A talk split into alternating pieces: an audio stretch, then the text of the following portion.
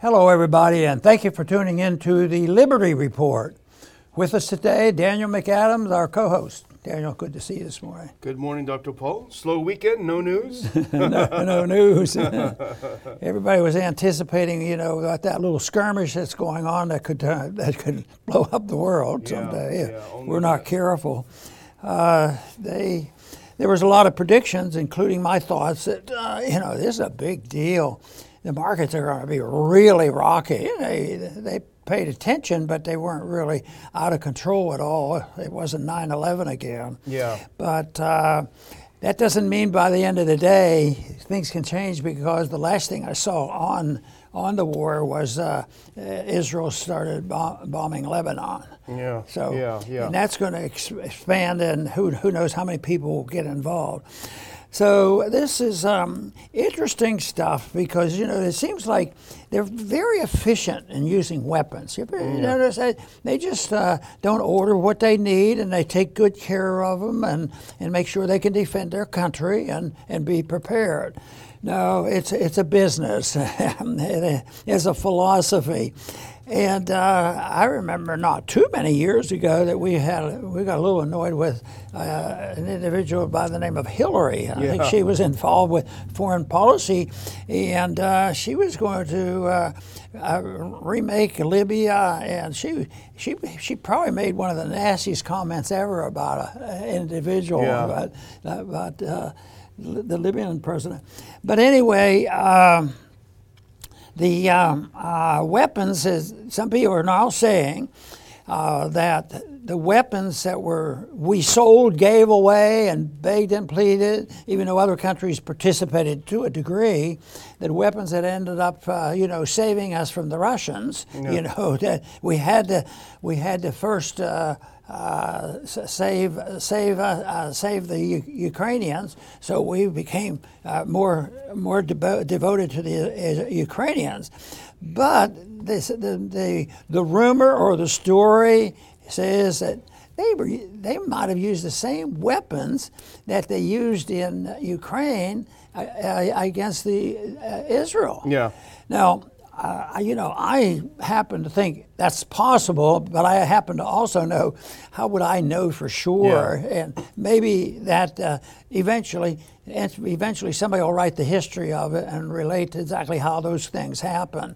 But uh, we know they happen. You know, it's, it's a big business. New new things, secondhand weapons, black markets, and uh, I imagine you know these buy and sell and trading weapons is more than just one purchase. Like you need ten tanks for, to defend your country.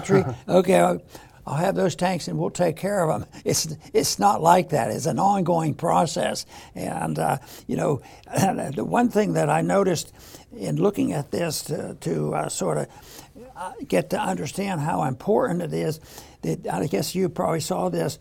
80% of the U.S. generals work for um, uh, arms manufacturers. 80% of them are involved one way or the other. So they all do well. They do. know, do do well, and uh, the people suffer. The poor people, the middle class, they have to fight the wars and die for the wars and and pay for the wars through inflation and all these things.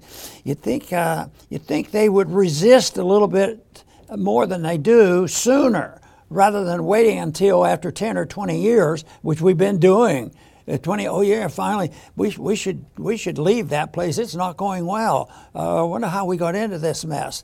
And uh, fortunately, how we get into these messes and understanding what we should do is not complicated. It's just rather people understanding and a little motivation. Maybe we can prevent uh, prevent people from going in. There have been a few countries throughout history that had had an attitude like that. It didn't get involved in wars, but unfortunately. Uh, uh, there's been too many people that go along with it. But if the people who have to fight the battles and pay for this should be a little bit more astute because you have to assume people in power will do anything that they can get away with. And uh, that's why uh, we should be very reluctant to, uh, you know, put more power and authority uh, into the hands of the politicians and the beneficiaries of all this wealth. Well, let's put up that first clip because we're talking about a couple of articles. Now, the first one is from uh, our friend Larry Johnson, who's spoken at our conferences before. He writes in his sonar21.com blog were U.S. weapons sent to Ukraine used in the Hamas attack on Israel? And go to the next clip because he's talking about uh, reports in the Middle East Telegram channels, uh, which I was reading as well over the weekend uh, instead of sleeping, claim that Hamas attacked Israeli positions with weapons supplied by Ukrainian sources. In other words, military aid sent to Ukraine by the U.S. and NATO allegedly was used in the savage attacks launched by Hamas. If confirmed, this is likely to accelerate demands in the U.S. Congress for tighter oversight. Now, this is something that we had talked about from the very beginning. We had warned about when Congress said, we don't want to know, just send more weapons, send weapons. From the very beginning, 100 million, 100 billion, just send the weapons. And some people, and we'll talk about one of those persons early on, said, hang on a minute, is this a good idea? You know, and this is, uh, this is the by- byproduct of our interventionist foreign policy. We go everywhere, we fight wars everywhere. You mentioned Hillary when we started. Well, the whole Syria uprising was fueled by weapons from Libya that we had left there.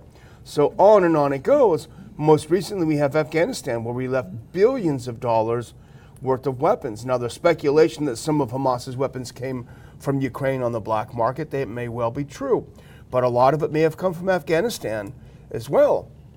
Uh, so it could have come from any one of these theaters of war where the U.S. is involved. And you might say, if you're cynical, is this a bug or a feature of our policy? Because those weapons everywhere just kind of guarantee that there's going to be war all the time and everywhere and, and disarray. So maybe that's what we're seeing here. You know, that, that is the reason some people have been motivated over the years, many years, that there should be more monitoring and finding out where these weapons go and, and uh, audit what's, what's happening. And uh, yet they, they can't even pass, yeah. pass a bill to, to have somebody just monitor. There's been some examples, and I guess, there's, I guess a little bit of that was done with, in Afghanistan or someplace. But the whole thing is, it's, it's free for all. It's free for all and the whole idea that they don't have to be audited you know, and and it isn't. Well, they don't have enough money, you know, to audit. It yeah. used to say the Fed couldn't afford to do that because they didn't have enough money. You know, we can't we can't supply that type of information. But that's uh, that's the big big problem is it's turned over uh, to the to the deep state and the deep well the deep state turns it over to the black black state. Yeah yeah. And they get to play games with it and uh, and rotate it around if they have to. And, and, if they blow up a few that's part of the problem or the pro- part of the plan. Yeah. you know these weapons aren't any good they're going to find out. Well we get to build new ones. So it's a uh, it's very bad, but it's coming to an end because uh, it's already uh, at a point where people realize well, we can't, you know, the big fight. Uh, you know, in the Congress right now is over more money for Ukraine. Yeah. But at the same time, there's a lot more people want to send more money to China, and there'll be more people wanting to put it into the Middle East too, because if that war expands, who knows what what'll be sent over there. It, it, it's already cost us a lot of money. Yeah. It, it will continue, but it'll run out. There's no way that we can have this foreign policy and a monetary policy and a moral system that we have today, that this won't come crashing down on our heads. And we ought to prepare for that on how we're going to replace it. Yeah. Well, Johnson wasn't the only one writing about this. There's a lot of speculation on Twitter. Uh, and Scott Ritter wrote a piece for RT, if we could put that next one up, because he was thinking the same thing, watching some of the weapons that were being used or weapons that we had not seen before in the hands of Hamas. Um, Scott Ritter writes Are Hamas fighters using American weapons meant for Ukraine? And then the subtitle When it comes to weapon supplies, the U.S. is its friend's worst enemy. And go uh, to the next one because here's what Scott Ritter was talking about. The most recent example of this phenomenon appears to involve Hamas and the attacks perpetrated by militants affiliated with that organization on military and civilian targets in southern video. He's talking about a video that purports to show a Hamas fighter thanking Ukraine for the uh, provision of small arms. Again, none of these have been verified. However, you're seeing a lot more videos uh, showing them using the Hamas using U.S. made weapons. Go to the next clip because Scott Ritter uh, quotes uh, Marjorie Taylor Greene uh, from Florida, I mean from Georgia, sorry. And she makes a good point. She says, We need to work with Israel to track serial numbers on any U.S. weapons used by Hamas against Israel. Do they come from Afghanistan? The Congresswoman asks. Do they come from Ukraine? Highly likely. The answer is both, she says. Now, put up that bonus round, bonus clip that I forgot to add in the additional one, because this is from uh, the same article from Scott Ritter. And Scott writes The wide availability of U.S. made weapons on the global black market used by terrorists slash freedom fighters to arm themselves is reflexive of the lax approach the U.S. takes when it comes to providing weapons. And he goes on to say this became evident in May of 22, the fact that these weapons escape when Rand Paul, a Republican senator from Kentucky, who we both know, tried to have an inspector general put in place to monitor and account for some 40 billion in military assistance to Ukraine requested by Biden. Senator Paul's motion was overwhelmingly defeated by a Congress which appeared to be happy to assume a hear no evil, see no evil, speak no evil posture when it came to the issue of Ukraine and corruption. So, in a really practical way, Dr. Paul, this is how U.S. foreign policy ends up hurting even our so called friends and allies around the world because they're on the receiving end. Yeah, it, it doesn't make any sense at all for, for this to continue. And of course, it, it will end, and uh, that's what we have to prepare for. But uh, it, it's evidently been going on this way for a long time. Uh, probably more so uh, since after World War II. I don't think they had had uh, has the same type of situations uh, in the years before before this uh, before World War II. Yeah. But now it is that these all these skirmishes. War has changed, and it's become a, a more of a, a business. A, just uh, you, you, know maybe maybe it's become a racket. A racket, yeah, yeah. exactly. Somebody famously called it "War is a racket." That's right. Well, we know I, I was glued to the screen over the weekend, watching what's happening, trying to understand what was going on and how things were going. Um, unfortunately, um, you know, I had to witness the horrific scenes. Uh, thank God not to experience them of the attacks on civilians, uh, and they're awful. The attacks by Hamas on Israeli civilians, and now we're seeing the last couple of days uh, the attacks of Israelis on innocent Palestinian civilians. I think there's some 500 civilians now that have been crushed under falling buildings as a retaliation. So it really is awful and disgusting when civilians find themselves in the middle of these skirmishes, as they always seem to do. But you know, it goes back to some of the things that you were talking about on 9 11, which is the issue of uh, what are the motivations, what's happening, what's behind this attack. We don't know everything about it, but there's the accusation, and you faced it in your career many times the accusation that by searching for a motive, you're excusing the crimes. Yeah. And, and, that's not true in any part of criminal investigative no, history. The one thing is they don't want to understand the motivation because they may be involved in uh, participating in, in motivating people to do these things. So that, no, they don't want to talk about it. And, you know, after afterwards, it even we're at a point where we don't know exactly every individual who did the planning for 9/11 and yeah. all. But uh, at least the, the, the head of the conspiracy was Bin Laden, and he was speaking for a large group of people, and they, they ask him, why, why, why do you have to do that? Uh, and uh, George Bush had explained, it, you know, it was for it was for freedom, yeah. they, because we were we were free and prosperous, so they didn't like us any longer. well, that one didn't hold water. But uh, the, the, other things that Bin Laden said was, uh, you know, one thing he resented because he was a religious person was uh, in the, the, the Saudi Peninsula, it was Holy Land, yeah. and we had military troops in there, and and uh, Saudi people, uh, the government people people were being too friendly to us to put them put put our military on holy land. And generally speaking, he said, lo and behold, this is the way America treats the Palestinians, yeah. and and putting the blame on uh, on America for much of the problem.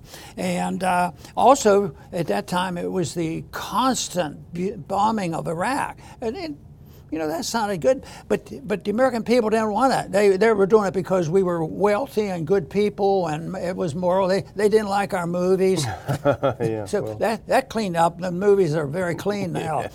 But what what are the so what could be the motivation uh, for for this? And this is sort of speculative because uh, the people who literally make the decision or drop the bombs and kill people, uh, you can't tell what it is. Maybe somebody was knocking on their door with a gun and shooting their kids. Yeah, yeah. But any, anyway, uh, everybody's heard in the ma- major news for years about the settlements. Uh, there's some land, there's some land in the, in the Palestinian area and, and, and uh, uh, in Gaza and all that had been more, more or less designated for the Palestinians. But it was very, very messy who where the boundaries were. But of course, it was set up by the UN, and they're smart people, and they are always fair and equal, and make sure everybody's treated uh, equally. Uh, and also, the the people, uh, especially in Gaza.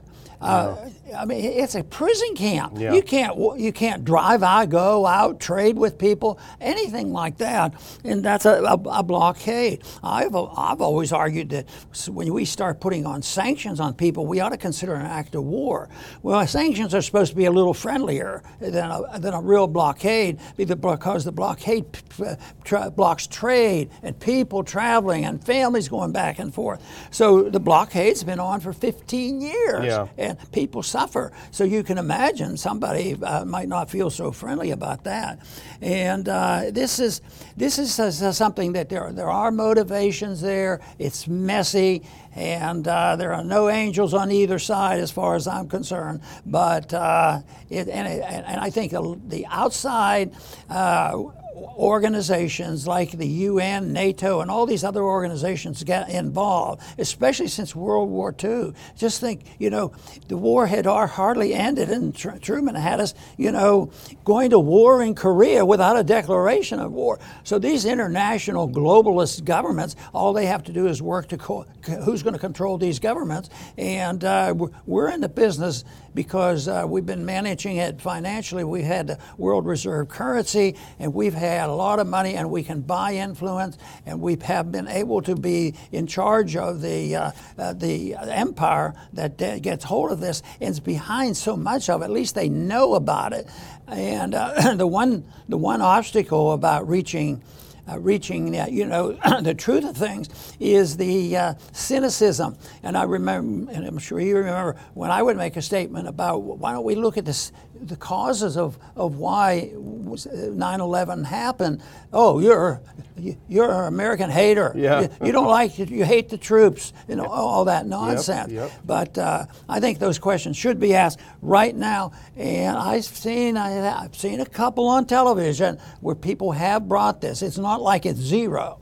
Yeah. Uh, there's a few people out there that think. I mean, there were. Uh, they even reported some demonstrations in New York City that was not, uh, you know, uh, just uh, uh, just pro-Israel. Yeah. But but th- this is this is a mess, and I still think that uh, the mess is all the the granting of power and money we have we give to those people who's they're in the business of doing this stuff. Yeah.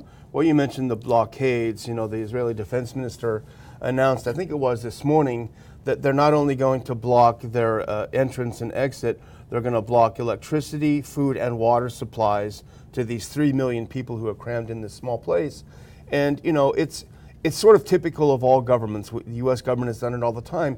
You double down on a bad policy. I mean, that's how you created all this hatred in the first place. And you're going to double down on a dumb policy uh, and expect to have a different outcome. You know, that's I don't think that's going to work. But you look for motivations, and I'm sure there's plenty of them. It doesn't excuse it, as you say. Obviously not. But everyone is so hyped up they can't they can't understand that. But you know, on, Oct- on October the 5th, which is two days before the attacks, um, a, a group of Israeli settlers stormed the Al Aqsa Mosque, which is the most one of the most holy sites for the Muslims and what have you. They stormed it. They felt like the, the, the Muslims felt like it was being desecrated by Israelis being in there, breaking into their church, basically. It'd be like if a bunch of Muslims broke into the Vatican or something, you know. People get irritated when you do stuff like that. I'm not saying it justifies it, and not saying that that directly affected, because this was an attack that was long in the planning. Uh, they had a lot of time to plan this out, and they did some things that nobody expected, including those crazy paragliders that they somehow landed and took over an Israeli base. But nevertheless, when you keep seeing these kinds of pushing and pressure and provo- provocations, there is going to be a backlash. So the solution, again, is not to do the same thing that causes the problem. Maybe seeking some mediation instead of trying to kill all the Palestinians and ethnically cleanse the area might be helpful. And I think the Egyptians, as I understand this morning, they offered to help mediate exchange of prisoners. Now, that might be a way to start it. Exchange of prisoners, start talks, but of course, that's not what the neocons want. No, no. Some of them uh, like the, the, domestic chaos and also the international chaos because uh, those who are looking to spread the radical socialism and fascism, you know, they're not just thinking about a state or one country. They're thinking about globalism, and, and a lot of them approach that way. Is there's global organizations, and I think that's why you see borders are being challenged. The one thing to have that type of globalism, you get rid of the borders, yeah. and you can control the people. I, I wanted to, to, mention a little bit more about an article that uh, I looked at this morning, and it, this was uh, written by Ray McGovern. Yeah. Uh, when they asked they asked him to uh, give a give a summary because he's good. He's yep. been a friend. He's friend. Been, he's spoken at our. He worked with us yeah. all the time, and uh, but you know, there was a time when I looked. He, he's, he's a CIA guy. I better be careful. 20, 27 years. Yeah. So I looked into that, and here he's his first year uh, in the CIA was in 1963, and of course that was a big year for the oh, CIA. Yeah. Oh, yeah. And uh, he he said that uh, uh he he had he himself mentioned, and I didn't see the complete story about this, that he had a lot of things to say about the uh, assassination, but uh, he he was very very blunt about mm. you know it, it, it sh- he, everybody should be blunt. There shouldn't be question because the conspiracy people now are trying to spell truth. Yeah. they're that what they're, they're just you know they they're trying to get rid of anybody thinking that there is truth out there. But uh, he, uh, he very much uh, endorsed the whole theory and idea, and he was pretty darn close to it that the CIA definitely was involved. But mm. I'd have I'd have a hard time seeing how anybody could try to, by logic, uh, sub, uh, you know, objectively try and prove uh, that you know that the CIA is not guilty. Not not the whole C- yeah. whole CIA, but certain people. And and he he was not very kind. The little bit that I saw recently, he he was not kind to Allen Dulles. Yeah, yeah. and of course, we haven't been. Uh, he's not our best friend. I, would rather put my luck in with Ray McGovern yeah. than Allen Dulles. Well, Ray had some good things to say, interesting things to say about this. And you know, you read the article when he, he was, I guess, responding to a question about what's happening in Israel. So. Oh yeah, he. Um, he he's uh, you, you know sh- you know determined to show that you know it, it doesn't happen because uh, you know the Palestinians are evil people and want to take over the world. But it gets very complex and you know in a, in a political sense. But uh, he he uh, he he he would be one I would think. You know, we had him on our program. I'm not on thinking about. We, we ought to maybe get him back on. Uh, yeah, but he's getting pretty old. He's in his 80s, so we have to be we have to be careful with Those, people like that. 80 is the new 40, right? yeah, there you go. yeah. So. So did he, um, was there something in Ray's thing that you wanted to mention? Because I thought he had some, uh, some good points here that he was going to make. But anyway, we'll, we'll, we'll recommend that. That's on antiwar.com's blog. Uh, and he had a good synopsis of what's happening uh, in Israel. But I guess we'll, we'll move on to people who are trying to benefit uh, from what's happening in Israel. And one of those would be the, uh, the neocons. I know that's going to shock you, Dr. Paul. Mm-hmm. But the Wall Street Journal, which has always been called the War Street Journal, ran with the piece. If you can put the next one up. That's what they ran with yesterday. Uh, go to the next one if you can. Um, Iran helped plot attack on Israel over several weeks. That's what they're claiming. When you start getting into the meat of the story, however, it sounds a little bit more sketchy because they have zero sources for this incendiary claim. Because you may have heard, Dr. Paul, over the weekend, Lindsey Graham believes we should now go to war with Iran uh, because Iran is behind this whole thing. So it's very touchy. Go to the next one. Uh, Bernard at Moon of Alabama did a analysis of the Wall Street Journal article, and his first comment is: So Wall Street Journal authors in Dubai have access to senior members of Hamas and Hezbollah. He said both groups are notorious for their secrecy, and their senior leadership is usually hidden away. These facts alone are enough to debunk the report as nonsense. But the Wall Street Journal authors continue. We don't have any information at this time to corroborate this ca- account, said a U.S. official. It sounds to me like the Biden administration does not want to go with this whole idea that Iran is behind it, and that's understandable. Um, but the neocons are pushing it. They're losing their they're losing their war in Ukraine, and there's a danger that they're not going to be able to continue with this war machine. So what do they do? Well, they gin up another war in the Middle East. Well, I, th- I think it might be a distraction, and, and maybe uh, Iran is playing a little bit cool when they think about another skirmish like this, and uh, they actually have shown signs that they'd like to sell oil and, and this sort of thing and live in the real world. But I think they have a bigger plan. I think they're not going to get uh, maybe this is true, that they, they don't want to get messed up with all these skirmishes that last for so long and they don't gain that much, is that maybe they're more determined to become closer allies, you know, to Russia and China and India because they're pretty good at financing it well. They've, they've just opened up and, and insisting that every China, uh, every every Chinese citizen should be buying gold, and they're encouraging them to buy gold. So they're they're in financial planning, maybe in a very serious manner, and uh, I could see where they might think that would be more. Uh, a, a, more worthy activity than going and getting involved in another war, which is a lot of a lot of killing going to go on over there. And but but who, it remains to be seen because I I'm sure they do not have any friendly feelings uh, uh, to uh, the Palestinians, but who knows? Yeah, well, um, I mean, I mean the uh, Israelis. Yeah, yeah.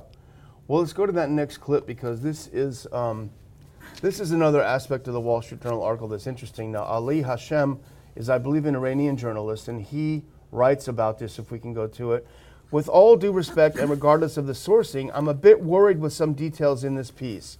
One, why would the Iranian foreign minister attend a meeting to discuss a military operation? And two, how come all these factions were involved in the planning over the past period with zero leaks? And that's a that's always a good argument against conspiracy theories. But the Wall Street Journal article, this very, very much explosive article blaming Iran for this, has a new twist that came out this morning. If we can go to the next one. This is Andrew MacGregor Marshall, and he writes The main reporter on this story, Summer Said, has a history of dishonesty and inventing stories. I fired him from Reuters in 2008 for this reason. I'm surprised the Wall Street Journal has hired her and is publishing her stories that are clearly bogus. Now, we have not checked this out, however, but we do know that in the run up to the Iraq War, people like Judith Miller, all the people around her, were also writing these bogus stories about the involvement of Saddam, et cetera, et cetera. So very much could be the case here. Well, that, that sort of puts a monkey wrench into smooth sailing for their conspiracy theories yeah. or their promotion of a of a conspiracy theory. So that's uh, that's fascinating. Yeah. Well, we'll see what happens. Well, we'll keep an eye on it, Dr. Paul. And I think we probably bit off as much as we can chew this morning. and uh, I will just remind our viewers, first of all, thank our viewers for tuning in, but remind them this is Monday, so you've got another whole week to participate in the Ron Paul Institute's autumn fundraising. If you can put on that very last clip and see Dr. Paul signing those great books. I, am starting now, I'm really happy because the books are arriving, Dr. Paul, and I'm getting notes back from people that are talking about how much they're enjoying it. Uh, one said he's enjoying it in a way, but it's, it's kind of uh, alarming some of the things that you've written in this book. Um, but we are giving this book as a thank you gift for those who participate in our autumn fundraising. I will put a link in the description of this program for how you can get your book sent to you for your tax deductible donation to the Ron Paul Institute. And Dr. Paul, send it back over to you.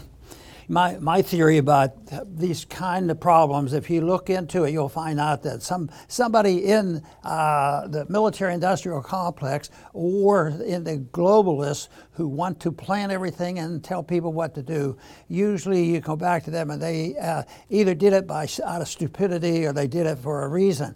But certainly the world changed after World War II because they had that's when they really accepted. They didn't like the people didn't accept the League of Nations, but they accepted the United Nations, and uh, we've been suffering from that philosophy. Whether it's it's NATO or other other organizations like this, globalism is on on the run.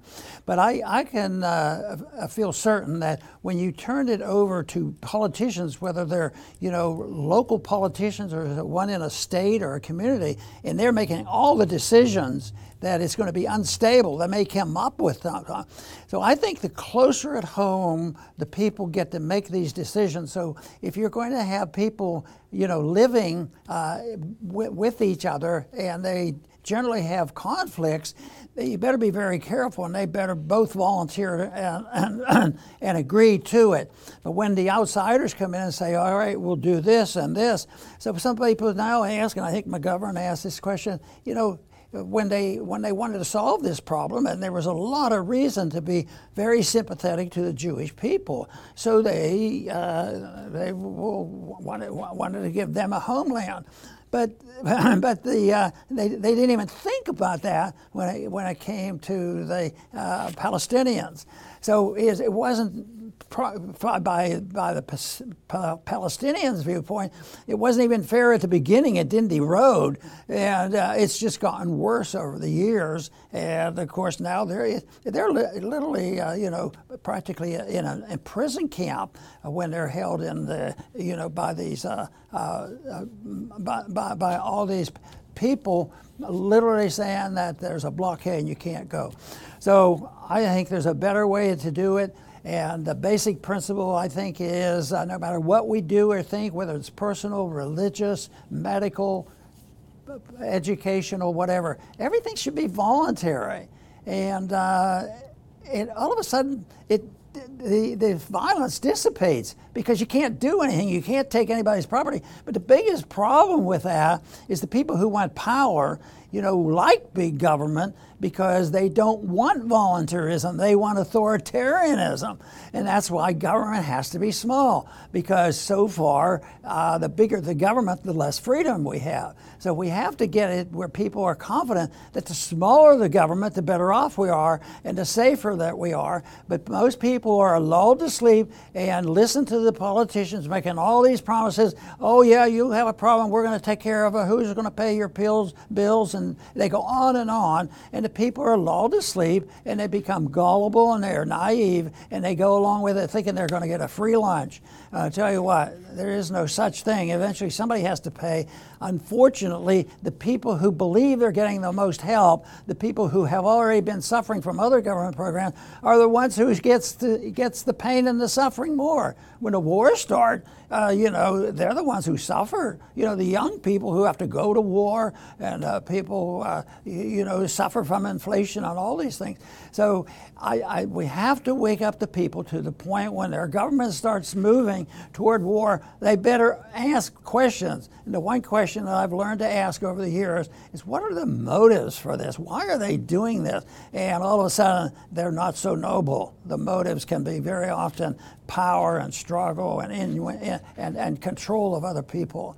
That can change if we change the people's mind. That's why we have the, uh, the Institute for Peace and Prosperity, believing that voluntarism, although it's an unachievable goal, uh, to have it perfect, it certainly is a goal that we should move toward compared to accepting the whole fact that authoritarianism just means we need stronger people to tell us what to do and that'll solve all our problems. I don't believe that.